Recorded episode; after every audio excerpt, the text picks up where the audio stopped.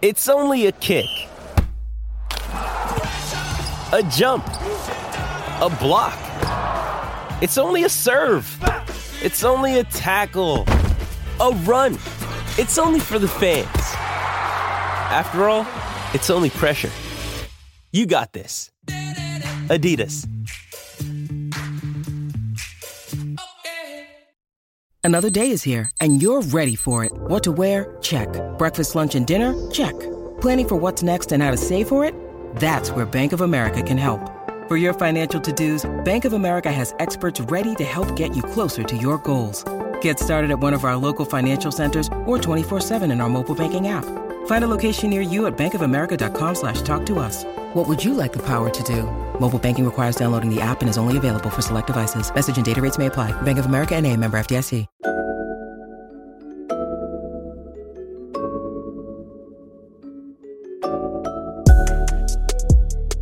Backpack Broadcasting continues to bring you the best original sports content, but now you can get more of the content you love. For as little as $3 a month, you can get access to bonus content, including behind the scenes footage and interviews from the Sports Walk, Sideline Stories, or the Ain't Hard to Tell podcast. All this exclusive content comes via Patreon. There are tiered levels of patronage, and each Backpack Broadcasting patron receives exclusive perks. Your support helps Backpack Broadcasting create more of the original content that you love. Visit Backpack Broadcasting's Patreon page and become a patron today.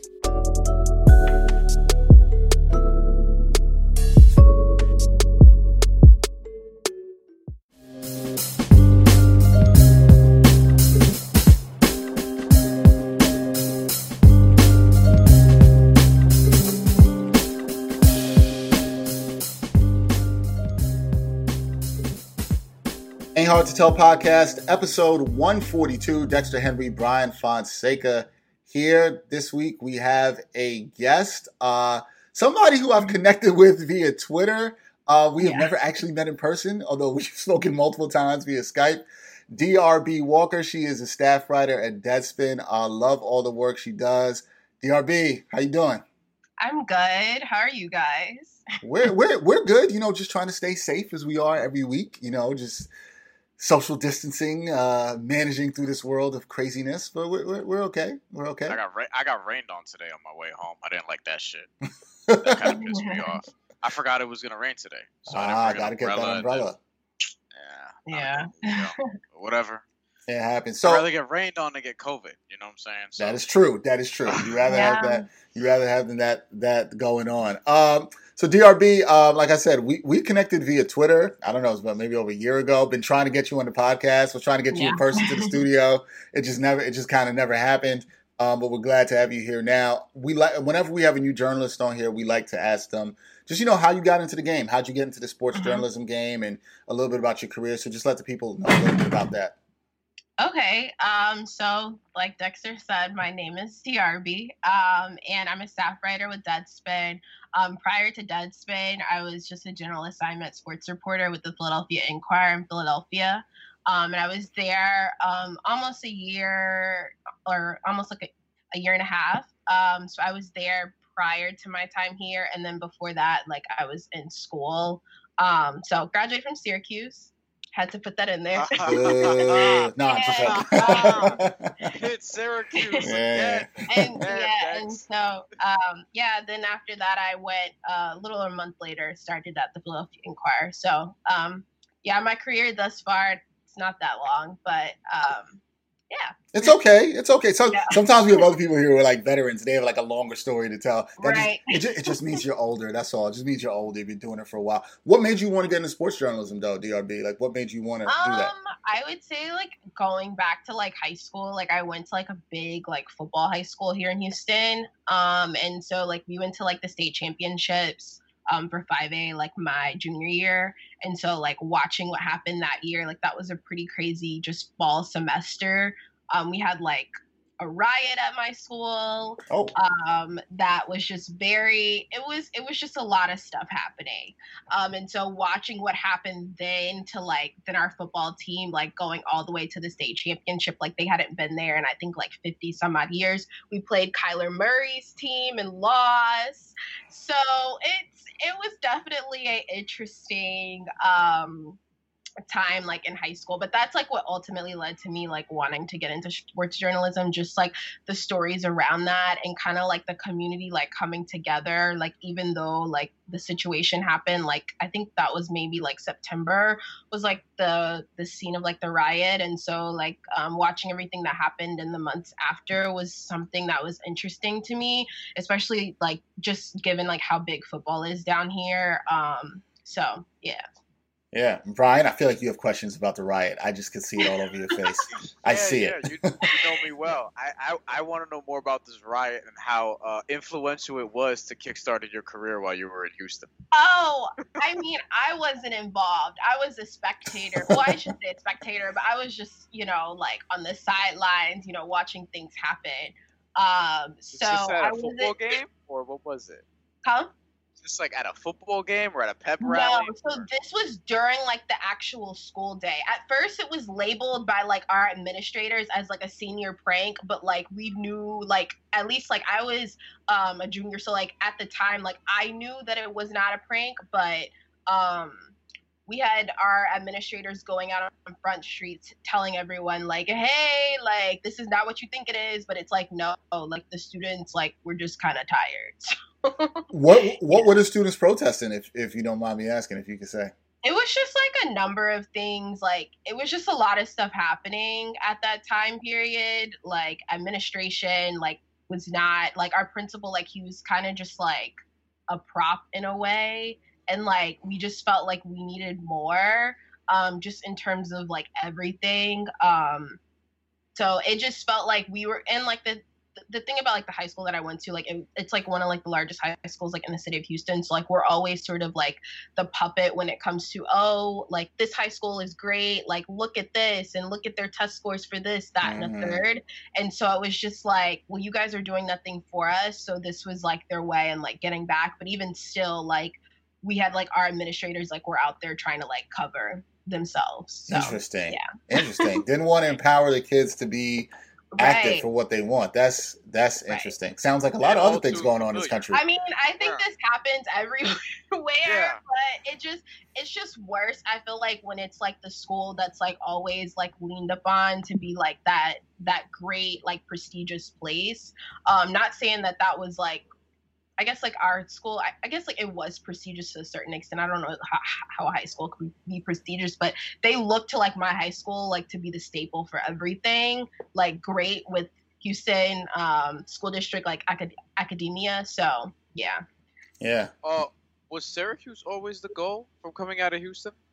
Um, sort of. So like I was like weighing between like Howard and Syracuse. Um, I'm, i was like uh, I uh, was like for some reason I was like convinced that like I wouldn't get in there. And so I was like, if I don't, then I'll just go to Howard. And so I visited both of those schools. I like both of them, but I ended up going to Syracuse. I was like, whoa.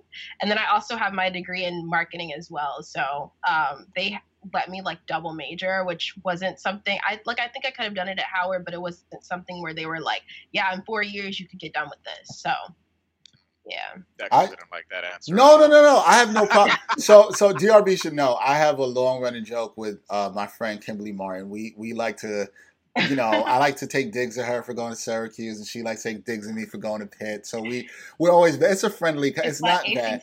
thing, yeah. Yeah, it's, it's an ACC thing. Going back to the Big East when we were in school, it's it's it's yeah. not it's nothing serious. So I don't, you know, I'm not like anti Syracuse people. So you know, I like you, and I, I, just gave you a little bit of a boo, but it's it's all love. It's it's, it's not it's nothing serious.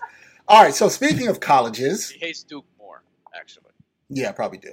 Um, speaking of colleges, right? Um, I reached out to you, DRB, because you wrote this piece uh, for Deadspin, um, and it was titled "Shrugging Off COVID Heart Complications." Um, by shrugging off COVID heart complications, NCAA has gravely failed its athletes. Um, and there's been a lot going around the NCAA and college football, and people wanting mm-hmm. college football to return. Before yeah. we get into the heart stuff, right? the, the idea we, we had another person on on this podcast, Jay McManus, who talked about this. But where did you stand at the beginning of this pandemic, just in terms of sports coming back and the ability, just not even sport, college sports, but just sports in general? Where did you stand on that? Like, what did you think should or could happen with sports? Um, I think like back in maybe like March, I was thinking, okay, well, maybe since the virus is like exploding here, like maybe the US would come up with a plan. I was not sort of I guess like you could say like I'm in tune like with politics, but I didn't know that like it was this bad in terms of like the incompetence like everywhere. and I'm not just speaking at the federal level. Like I like I know like in New York, for example, like Cuomo has been fairly good in terms of uh, strategy and things like that. But generally speaking, like most of these governors, like they could care less. Like they are just centralized into making money. Like people's lives are just not a priority. Um, and so when I first was like back in March, I didn't know that it was this bad.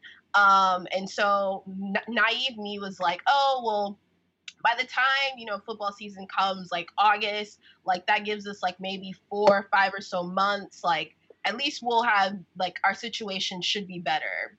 It's only gotten worse, but right. I was thinking that it would get better. Like this is enough time for at least like if the federal government isn't going to get their act together, some of these governors will try to um, piece something together. But um, yeah.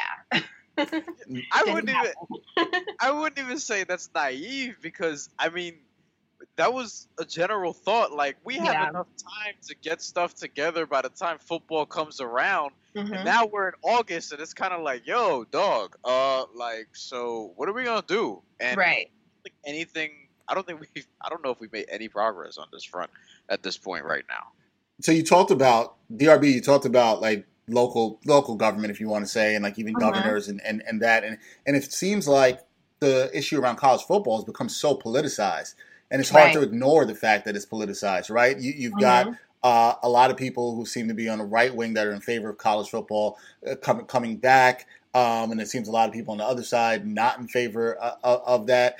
How how have you what are your thoughts on how this is all sort of broke out? I guess in the last month or so, right? Like everything kind of coming on about this. Right. How, how, what are your thoughts on how everything has kind of been really divided on this issue?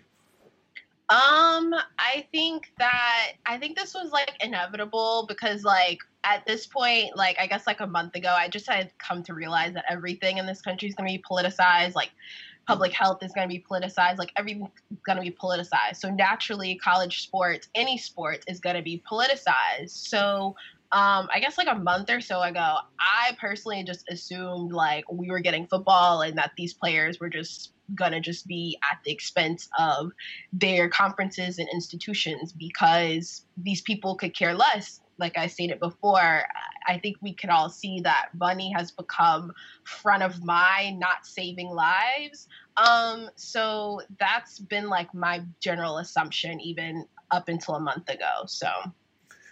You would also think that the recent uh, story that came out from ESPN that you kind of touched upon too, that there are mm-hmm. the recent uh, myocarditis, uh, mm-hmm. inflammation of the heart, and reduced lung capacity that they found in um, at least five Big Ten athletes um, this mm-hmm. was according to ESPN.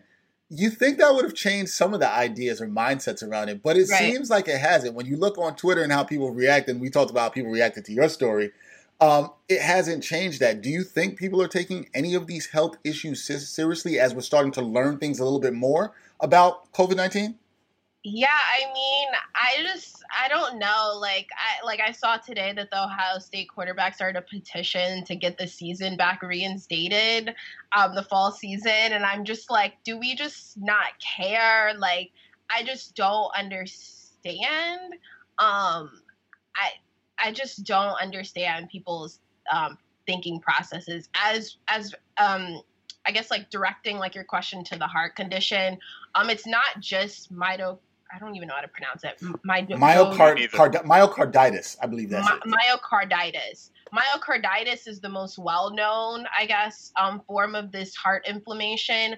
But there's been other, I guess, heart discrepancies or heart um, problems with people that have had COVID. So it's not just this heart inflammation that has turned up in COVID um, recovering um, victims. So I guess like for me, like you'd you'd think something like this would stop people. I mean, it stopped everyone else in the world. Like no one else is sort of rushing back to sports. I think New Zealand started sports again, um, but they somehow eliminated the virus, which you you know wonder how why can't we? But um, I mean, I think sort of at this point it is what it is. Like we see sort of our leadership wherever it is, college, athletics, government, whatever the situation is. I think that the Big Ten was sort of forced to as well because they had those. I think it was maybe like a thousand, a hundred players that signed a position a petition telling um, the conference that they had to meet certain um, health protocols before the players would go out there.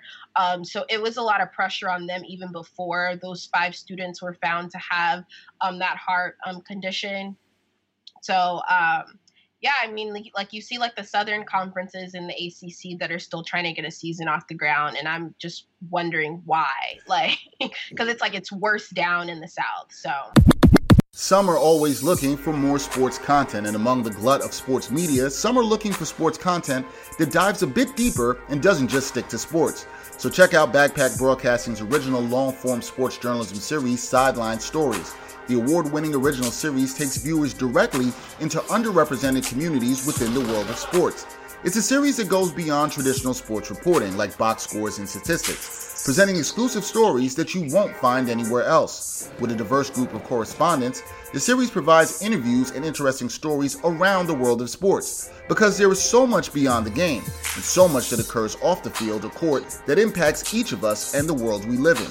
Giving a voice to athletes, coaches, fans, and everyone involved in athletics, Sideline Stories looks to push sports storytelling further than ever before.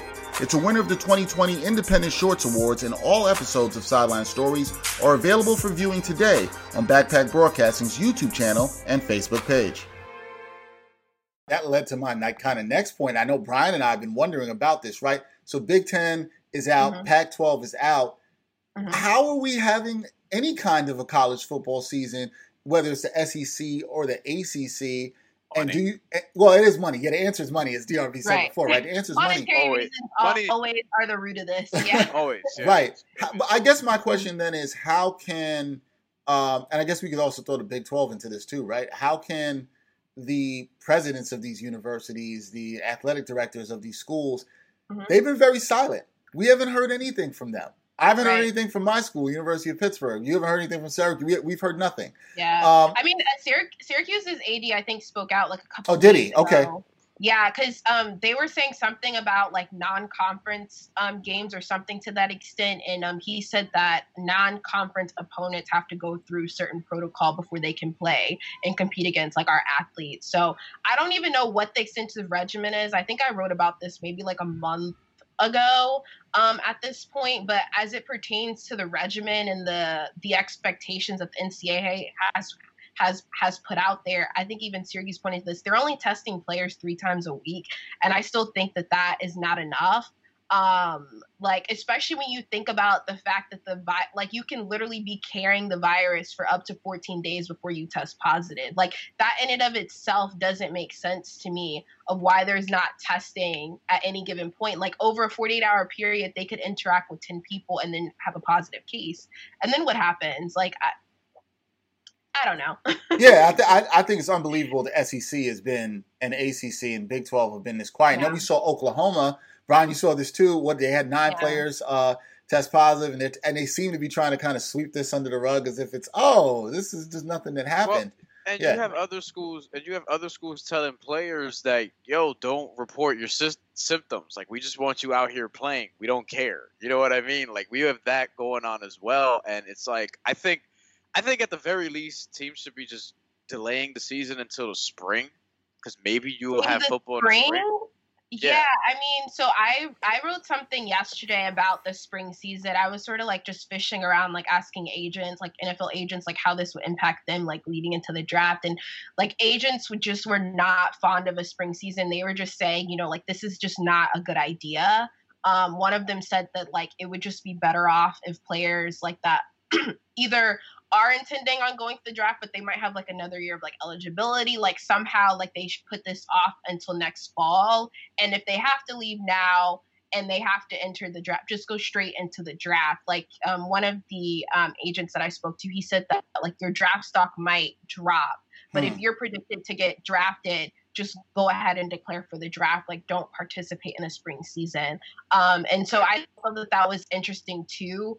I don't even know if we're even going to have like the the anticipation is that we would have a vaccine by the spring. I don't know if that's even going to happen. So I think like there's also sort of uncertainty on that front of like, well, if it does come to February and there's still no concrete vaccine that's out there that could actually prevent the virus or prevent you from um, catching the virus because 50% um, i guess like shieldability I, like i don't understand like the purpose in getting that vaccine because that's currently what's being tested here in the us so um, i think personally that um, we're just gonna have to see yeah so it, pretty much what, it, what's what What's been in your reporting? What's been the anecdote that has surprised you the most in covering all of this? The thing that you've heard that you were like, wait, wait, wait, wait, what? Like, um, I think first I guess like I could just go back to like the story like that I even like reported on yesterday. I think like first like I was just like confused like when the agent first told me like no like a spring season is just a bad idea.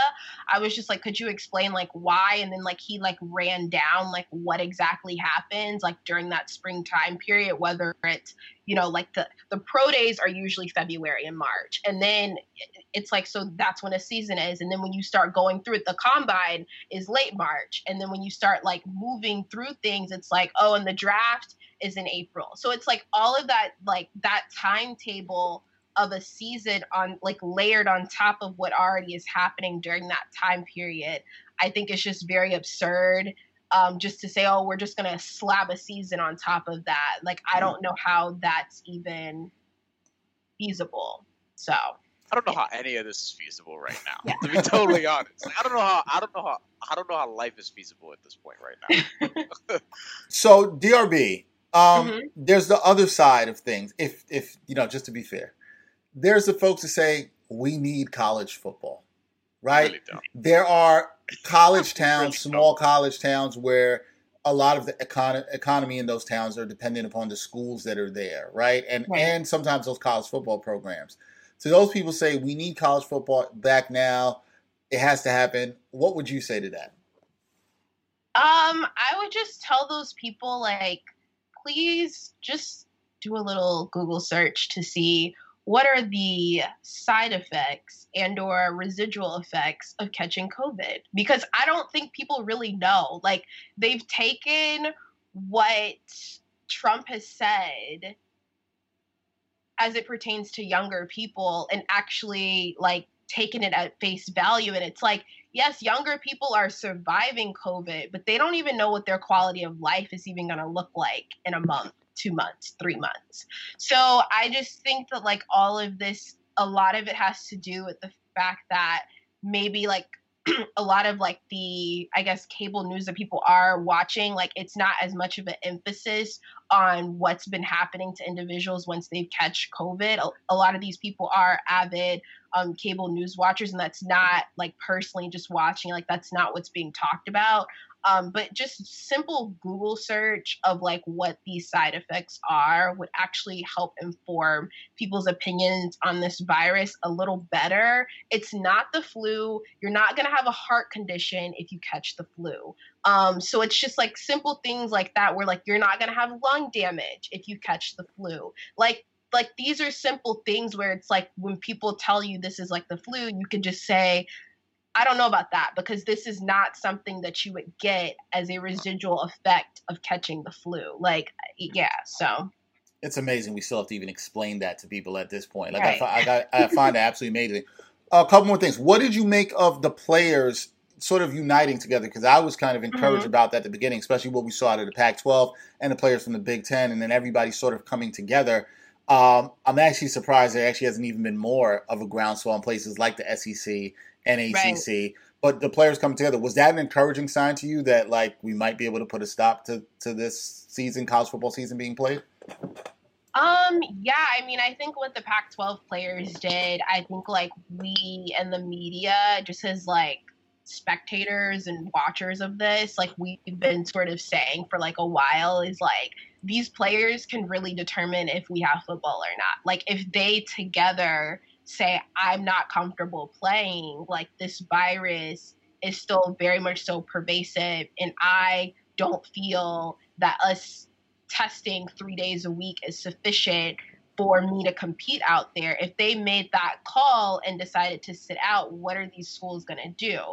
Um, so, I mean, I guess they could rip their scholarship. I mean, you'll need them in terms of the talent on the field. So it's just for for me as a person watching, it's just like thank you finally um, and then the Big Ten sort of followed, not as aggressive. I think the Pac-12's list of things came out of. I um, I wrote about like a new study that came out, sort of dispelling how much money is made in like college football and sort of how much money generally speaking a like average college football player depending on what conference they compete in um, would would um, make, and so they used that study um, to sort of formulate their list of demands. So they were asking for a lot of other things, even outside of football players. Like they were wanting to make sure that sports were not cut, and sort of the endowment from the university, for example, I think they used Stanford, uh, would like cover sort of the um, that would cover like sports that were non-revenue generating sports so that they wouldn't have to be cut.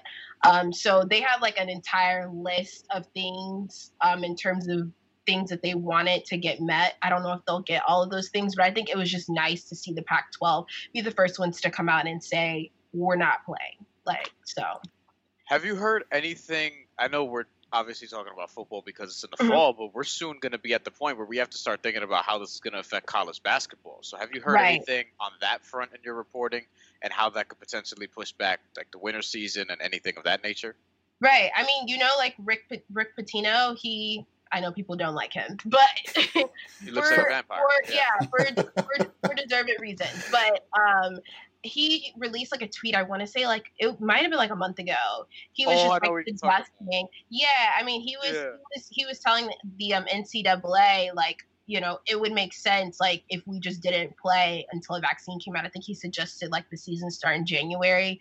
Um, instead of I think they normally start late October with scrimmages and then the season starts in November. So um, I presume that basketball will not start before January anyway, since fall sports um, especially for the Big Ten and the Pac-12, um, are canceled. Well, I shouldn't say sports, but in terms of football, like that's canceled. So I presume basketball just naturally will be pushed back as well. Um, but I haven't heard anything specifically for um, that yet. We still haven't gotten a NBA draft yet, so that's a whole nother that's right. October. So I think, I think, that's October in, as far as scheduled from it's scheduled right. for like mid October after the finals supposed to be done. We're cutting it close everywhere. Yeah, baby. we are. we are. Right? so so so guys, what's interesting with this, and I, Brian, I was talking to you about this earlier. The NCAA's chief medical officer um, came out and said in an appearance on CNN, he said, "There's no way we can go forward with sports. Everything would have to line up perfectly." DRB, I feel like that kind of lines up with what you just said in terms yeah. of that it doesn't look like we're going to have sports. It looks like it's pretty bleak. I was surprised that somebody from the NCAA or involved with NCAA actually said something about this because they've yeah. been they've been pretty quiet on this. I'm talking about as a governing body. They um, have. Have you been shocked at this silence of them? I don't think I'm not because we know they don't care about college athletes. Yeah, but, I mean, yeah. I think it would be naive for us to like think that call that the NCAA at any branch is caring about the safety of these athletes and like they're thinking about their bottom line um, and so that's the biggest thing. I mean, like, I'm surprised. I didn't know that the chief medical officer actually came out on CNN to say that. Um, but that's good that he came out and said it because I think that people, like, even after, like you said, like the ESPN story of those um, five Big Ten play, uh, I mean, athletes, like, I think that, like, people are kind of rethinking, um, not people, but I think, like, just generally, like, folks that are working in athletic administration are thinking about what is this going to mean for us two months from now. Um, and I think like the point that you made about Oklahoma, like the nine positive players, like I think that they have to be thinking too. Like I know this hasn't happened and it hasn't hit their campus, but like they have to be thinking about what's going to happen with these nine guys, like in terms of what is their health going to look like in two months. Like so I don't know. I think this whole thing is just a mess. When you look at Michigan State and Rutgers, their entire football teams had to quarantine for two weeks. I'm just like, this can't happen during the season. Like, I don't know how you're going to quarantine an entire team. I see it's happening with Major League Baseball too, but like how are you going to quarantine an entire team for an extended amount of time? Like that doesn't make sense. And right. unlike and unlike the professionals, the players aren't getting paid to do this. Exactly. So it's like, what are we really putting them through? You know what I mean? Right. Just to generate revenue for the universities. I and think Rutgers. Rutgers is another one. I read that. I was like, God damn, son. I, mad positive tests on Rutgers. That's the thing I have a problem with, right? We have, and and, it, and, and to, to take it out of the context, guys, not just in college sports, but also just we all went to college and we've all been mm-hmm. on campuses, and right. there are. I'm not even sure the students should be there. The general student body. These are athletes that play sports and then come back to campus and mix with this general student body, and then are mm-hmm. going and practicing and playing this very close contact sport, and then potentially traveling again. And I think it's on the adults, the presidents of the schools, athletic directors, etc. It's on them to protect these students, and it seems like nobody's really stepping forward, other than the students themselves, the student athletes themselves, to protect them. And I think that's what's just really disappointing. Right. I was I was gonna add too. I don't know like if you guys saw this, but the University of Georgia they were having a massive outdoor slash house party last night, and it was packed. And I was just like, I don't know what country you guys are in. I don't know what part of the planet you're in, but there's still a pandemic going on. So I'm just confused. And I think that it also makes me wonder when Nick Saban came out and said that, you know, the players are more safe here on this campus than they are back at home. I'm just like, well, actually, when you think about college campus culture mm-hmm. with respect to a contagious virus like COVID, I would think that it's actually worse for them to be on campus. Like they're interacting with with way more uh, people. I think like you have a lot of these schools too that have decided to go to just online classes. I don't know what the deal is with Georgia because it looks like the entire student body has returned back. so I'm just confused about everything No, DRB, you make this good point, right? It's and I think the point that you're making is somewhat that in a college campus culture, Students mm-hmm. are going to be students. You can't right. expect the students to not be students. They're going to be out there hanging with each other, drinking, engaging in other activities that we all were around or part of at some point in college. You can't expect the kids to not be the kids. It's around on the adults. It's on the adults to protect them from that. What'd you say, Brian? I said around or a part of is funny. Yeah, around or a part right. of. I'm not saying everybody partook in everything. I'm just saying this. We all went to college. We know kind of what goes down in college. And yeah. come on, it, it, has got to be better. All right, b- before we get you out of here on the, on the college sports, how ha- have you been shocked with the NBA has gone pretty well so far in the bubble before they start letting right. families and stuff in. And baseball that will be interesting. That will be interesting, see, right? I'm, I'm going to watch that because that's going to be interesting. Yes. Oh, yeah, for other um, reasons too. For many other reasons, I think yeah, we can see things get a little messy. families are going to be coming into the bubble? You know, uh-huh. Yeah. Are certain players going to have more than one? Like that's the shit I'm going to be looking for. yeah. Um, when you look at that, you brought up baseball, DRB, and talking uh-huh. about how that's been a disaster. It's been a mess. It has. The NFL is trying to play, which I think is also oh. quite ridiculous. Although Joe said we get fans in Dallas, boy, which is crazy. yeah. And I've I've spoken to a couple of people who cover the NFL who told mm-hmm. me, look, this this is going to they're going to try to make this happen as best as they can. They're going to at least give this a good shot. Um, do you think the NBA is okay? Do you think the NFL is crazy like I do for even trying this? Like what what, what do you think about the way major sports is as a whole in going forward yeah. trying to play through this pandemic? Yeah, I mean, like the NFL, I I don't know. Like, I, like fine. there's That's a perfect answer, honestly. I mean, like if you're the NFL, like you see what's happened in Major League Baseball. Baseball is not a contact sport. I mean, like I guess theoretically it is like you do interact with people, but like generally speaking, like you're not regularly interacting with people. So like when you see entire teams having to quarantine or entire teams that have to take a bus across the country um because half the team's infected. Like i just don't know how this is even going to work. Um, and I think that this is really sad that it's like, hmm, let's see how this goes because these are like people's lives and it's like like I said like people don't know what their quality of life is going to look like after this virus. Like that's the biggest thing of like speaking to like doctors.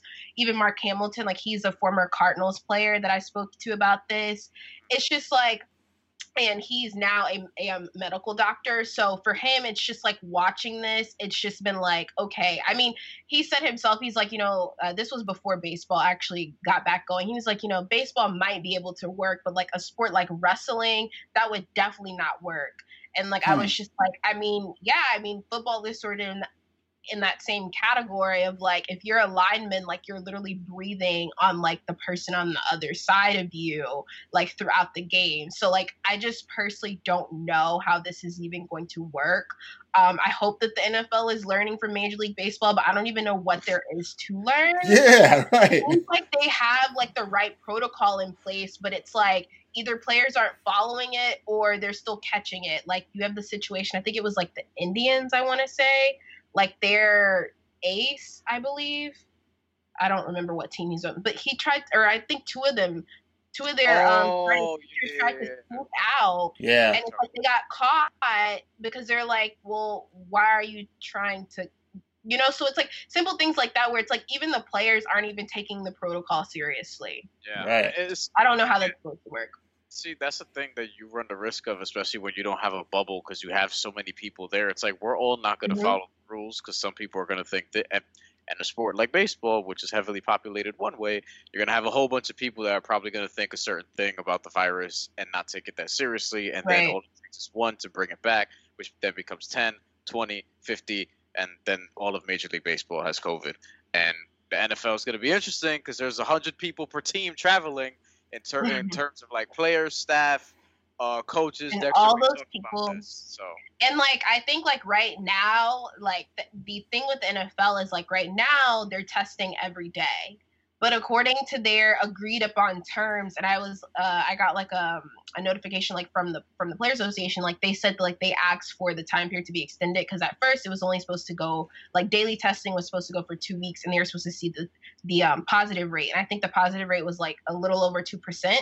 So they continue to do t- to to do daily testing, and so I was just like, is there something else to this? But it's not. But I'm just thinking like you know, like when the season gets started, like right now, players are not really interacting with folks that like they aren't seeing on like a daily basis. Mm-hmm. Like think about it from the standpoint of like when games start, you're flying it, you're flying to different cities and you're interacting with players that aren't that that that you aren't seeing regularly. How is that supposed to work? because um, I could only see that as being a disaster, just generally speaking. I think the point that you made too about a hundred people flying on a plane together to these different places like I mean, if you're not daily testing, like I don't know how this is going to work. And even when yeah. you are daily testing, you still are going to have folks that they might test negative and then turn up 2 days later and test positive, but their interaction was from 3 days ago. Like it's just like things like that where it's just like contact tracing, like they're not they don't even have have a, a plan for that. So it's like I don't know how this is going to work yeah, it's that's a, that's kind of frightening and weird. So, yeah, and yeah. that's something that's something I was gonna bring up too because it's like we don't know where certain dudes were at the night before, or certain people were at the night before the mm-hmm. game starts. You know what I mean? Like we just don't. There's just so much uncertainty surrounded, and like they don't have a bubble situation, and they're not gonna put one together because it's too late. So I don't know. We're and, gonna we're gonna just see madness. Yeah, I, and in terms of that, and before we wrap this up, the madness that I'm concerned about, guys, is and, and this is kind of even more so on the college football front is, you know, what's it going to take for people to wake up on this? And and sadly, I can say it is it going to be an athlete severely becoming ill. I don't want to go as extreme to death, but that's obviously a possibility here. We've seen people die from this. But right, honest. you know, or or is it even something like because I think what a lot of people do is they make this either you either you die from this or you don't. And I think what we've been talking about, what DRB highlighted in in her piece too, is that we have to look at the complications that could come from this right after. Mm-hmm. So what happens if we find a prominent athlete has COVID nineteen, whether it's college mm-hmm. football or NFL? And then they get back out in the field, and then we realize they collapse or die in the field because of lungs, their lung was damaged, or their heart, yep. they had heart failure, and those things are then through an autopsy or whatever is then linked back to COVID nineteen. These, right. what I just laid out is a real possibility. Um, it is. Why? I guess the question I have is from what people you've spoken to, DRB. Why would anybody, even around college football, want to take that chance? Well, you know what? I just answered my uncle. You know what the answer is? Yeah. Money. money. it's money.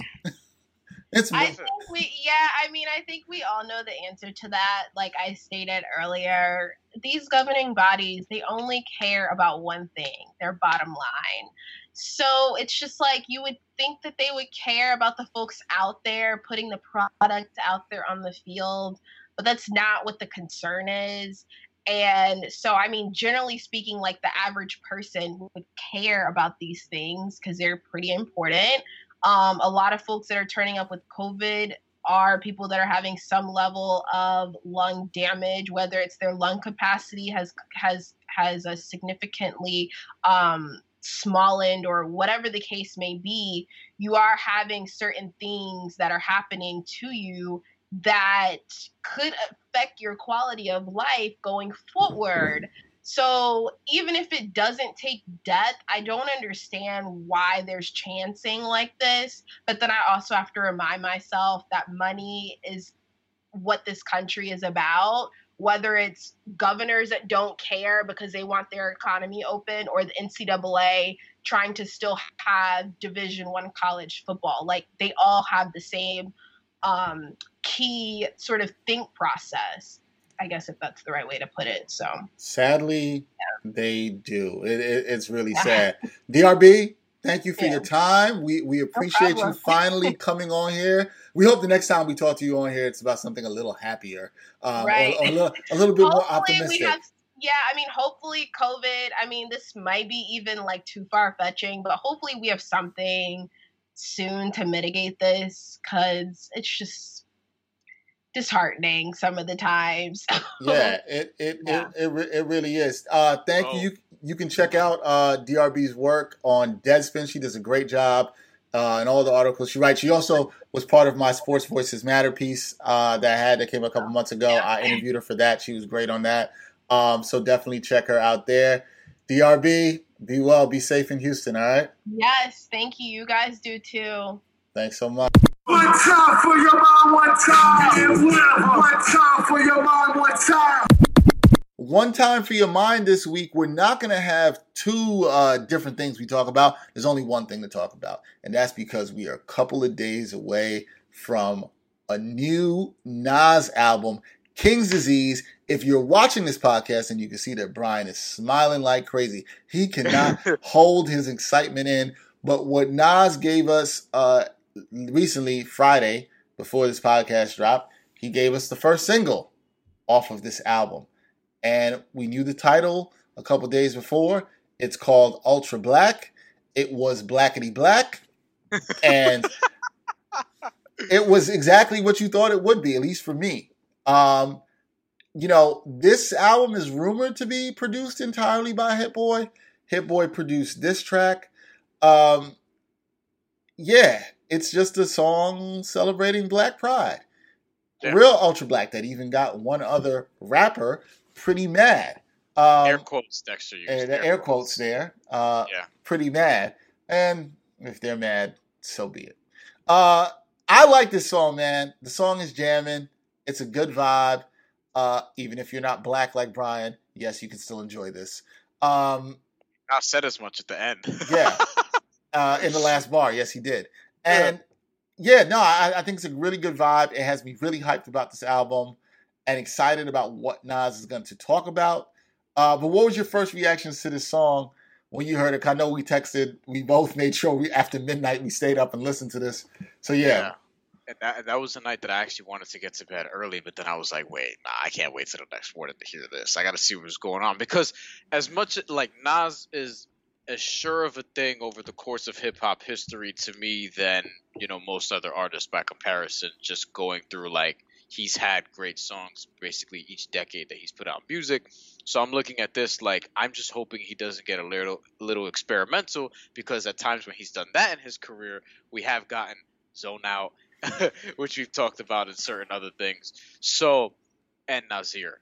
Uh, but for me, or like, or how or how about let's just think back to a little bit over a year ago when we heard the first thing released oh, for the Lost yeah. Tapes two, which was uh was that Jarreau of Rap? Yeah, yeah, yeah. Nas, why yeah. did you do it? Why did yeah, you do it? I don't know why that was. I don't know why that was on the Lost Tapes two. I don't know why that was the single. For me, I would have probably just put out No Bad Energy, the Lost Freestyle. You know what I'm saying? Like, I don't know why that song was created. That'll go. Yeah, but for me, I was that's what I was, and and part of it was that. I probably should have led with that. Like I was just hoping, like yo, just if Nas just if he just if Nas could just be Nas, then we're gonna get a great song. And I feel like we got that. I feel like we got that.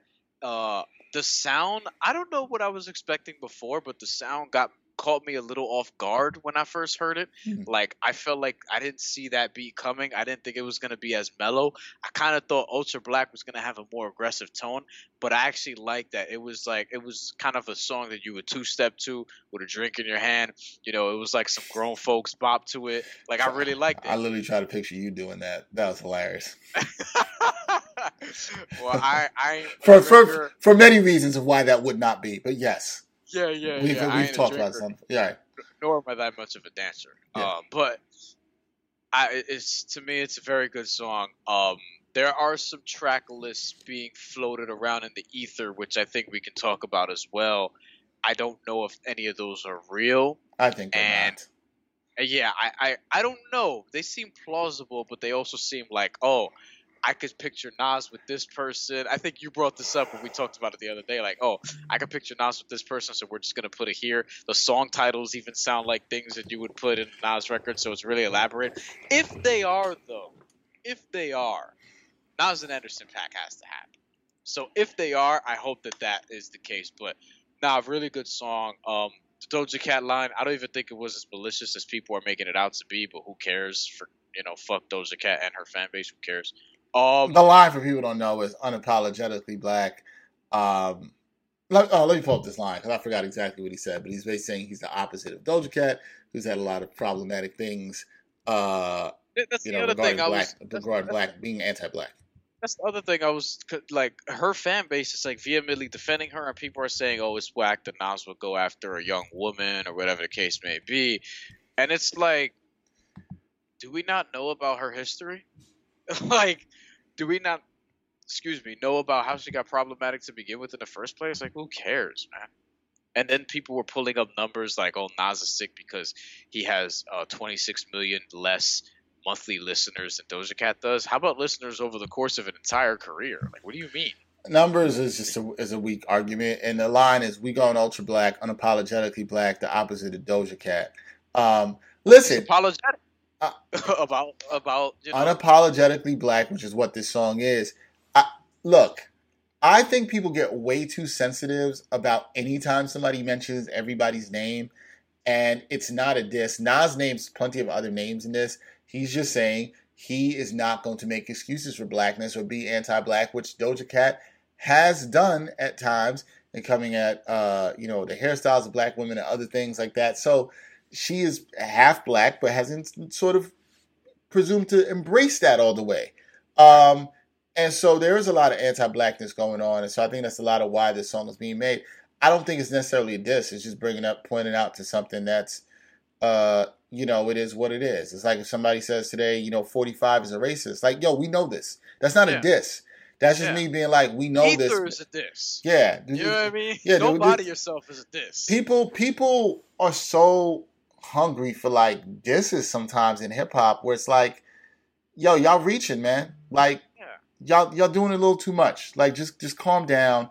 Like ain't nobody trying to hear no Nas and Doja Cat battle, and not because no, nobody's trying to hear that. Nobody asked for that. I don't even know why I was gonna try to explain that. Like nobody asked for that, right? Like nobody said that they wanted this, and you know who knows they don't want it? Doja Cat. You know what I'm saying? She knows this. So, come on, what what are we talking about? It's a it's a it's a very good record. I'm glad it came out. It also caught me off guard, like that being the first single. I'm curious to see like what like where it'll now is the test, right? Like where is it to be sequenced in the album? Is what I want to see because I remember Life is Good is of my lifetime the Nas album I anticipated the most because I was coming off the Kelis divorce and all the stuff that happened there between those two, and I was old enough to where I felt like I had a good enough ear to expect certain things. Nasty had come out the year before, but I didn't. We didn't really know like it was gonna be it on the just, album. Yeah, it was just Lucy. Yeah. So Lucy that came out, fire record, and I think the first like real single was the Don. It was. I think I think it was the Don, and when I heard that, saw the video, saw that it was produced by Heavy D, who had just recently passed at the time. I was like, "Yo, son, like this this album's gonna be crazy," and it was. It was. It's, it's to me Nas' second best album. I was just listening to it the other day, and it's and it's sonically, I love the sound of that album a lot. Very cohesive in terms of sound. The producers, Nas workers. So Brian and I spoke about this the other day about you know rappers who lock in with one producer, and we probably will see this on this album. At least it appears so with him and just Hit Boy. So I'm intrigued with that. The name of this album, King's Disease, has me very intrigued in terms of is Nas going to be talking about greed, maybe the uh, you know the desire for more that we see, especially around capitalism and everything that's going on in this country with health. Um, I wonder what the focus is going to be in this album because I think when Nas gets focused on a concept and really good, as we saw with Life is Good, uh, the celebration of life, even though there were things that recently gone on in his life that made it challenging um, there was this kind of message throughout the album of that, you know, there's things you can enjoy and things that he was taking time to enjoy. So it's really good. I, I, I expect him to talk a lot about it. I think when Nas is on the theme and inspired and really works with a producer that's trying to get that theme out of him, because we saw him just work with another producer and I'm not sure he really got the best out of Nas. Um, I think this can this can work. So I'm really excited to see about the subject matter and theme, and if he locks in, and if and I said this to Brian, and I mean it's not to make a Jay Nas comparison, but I want to see if this is sort of at this stage of where he is in his life in his early 40s as a uh, you know sort of his 444 and looking and more not impersonal, but looking at the world. I think life is good was that in a way for him.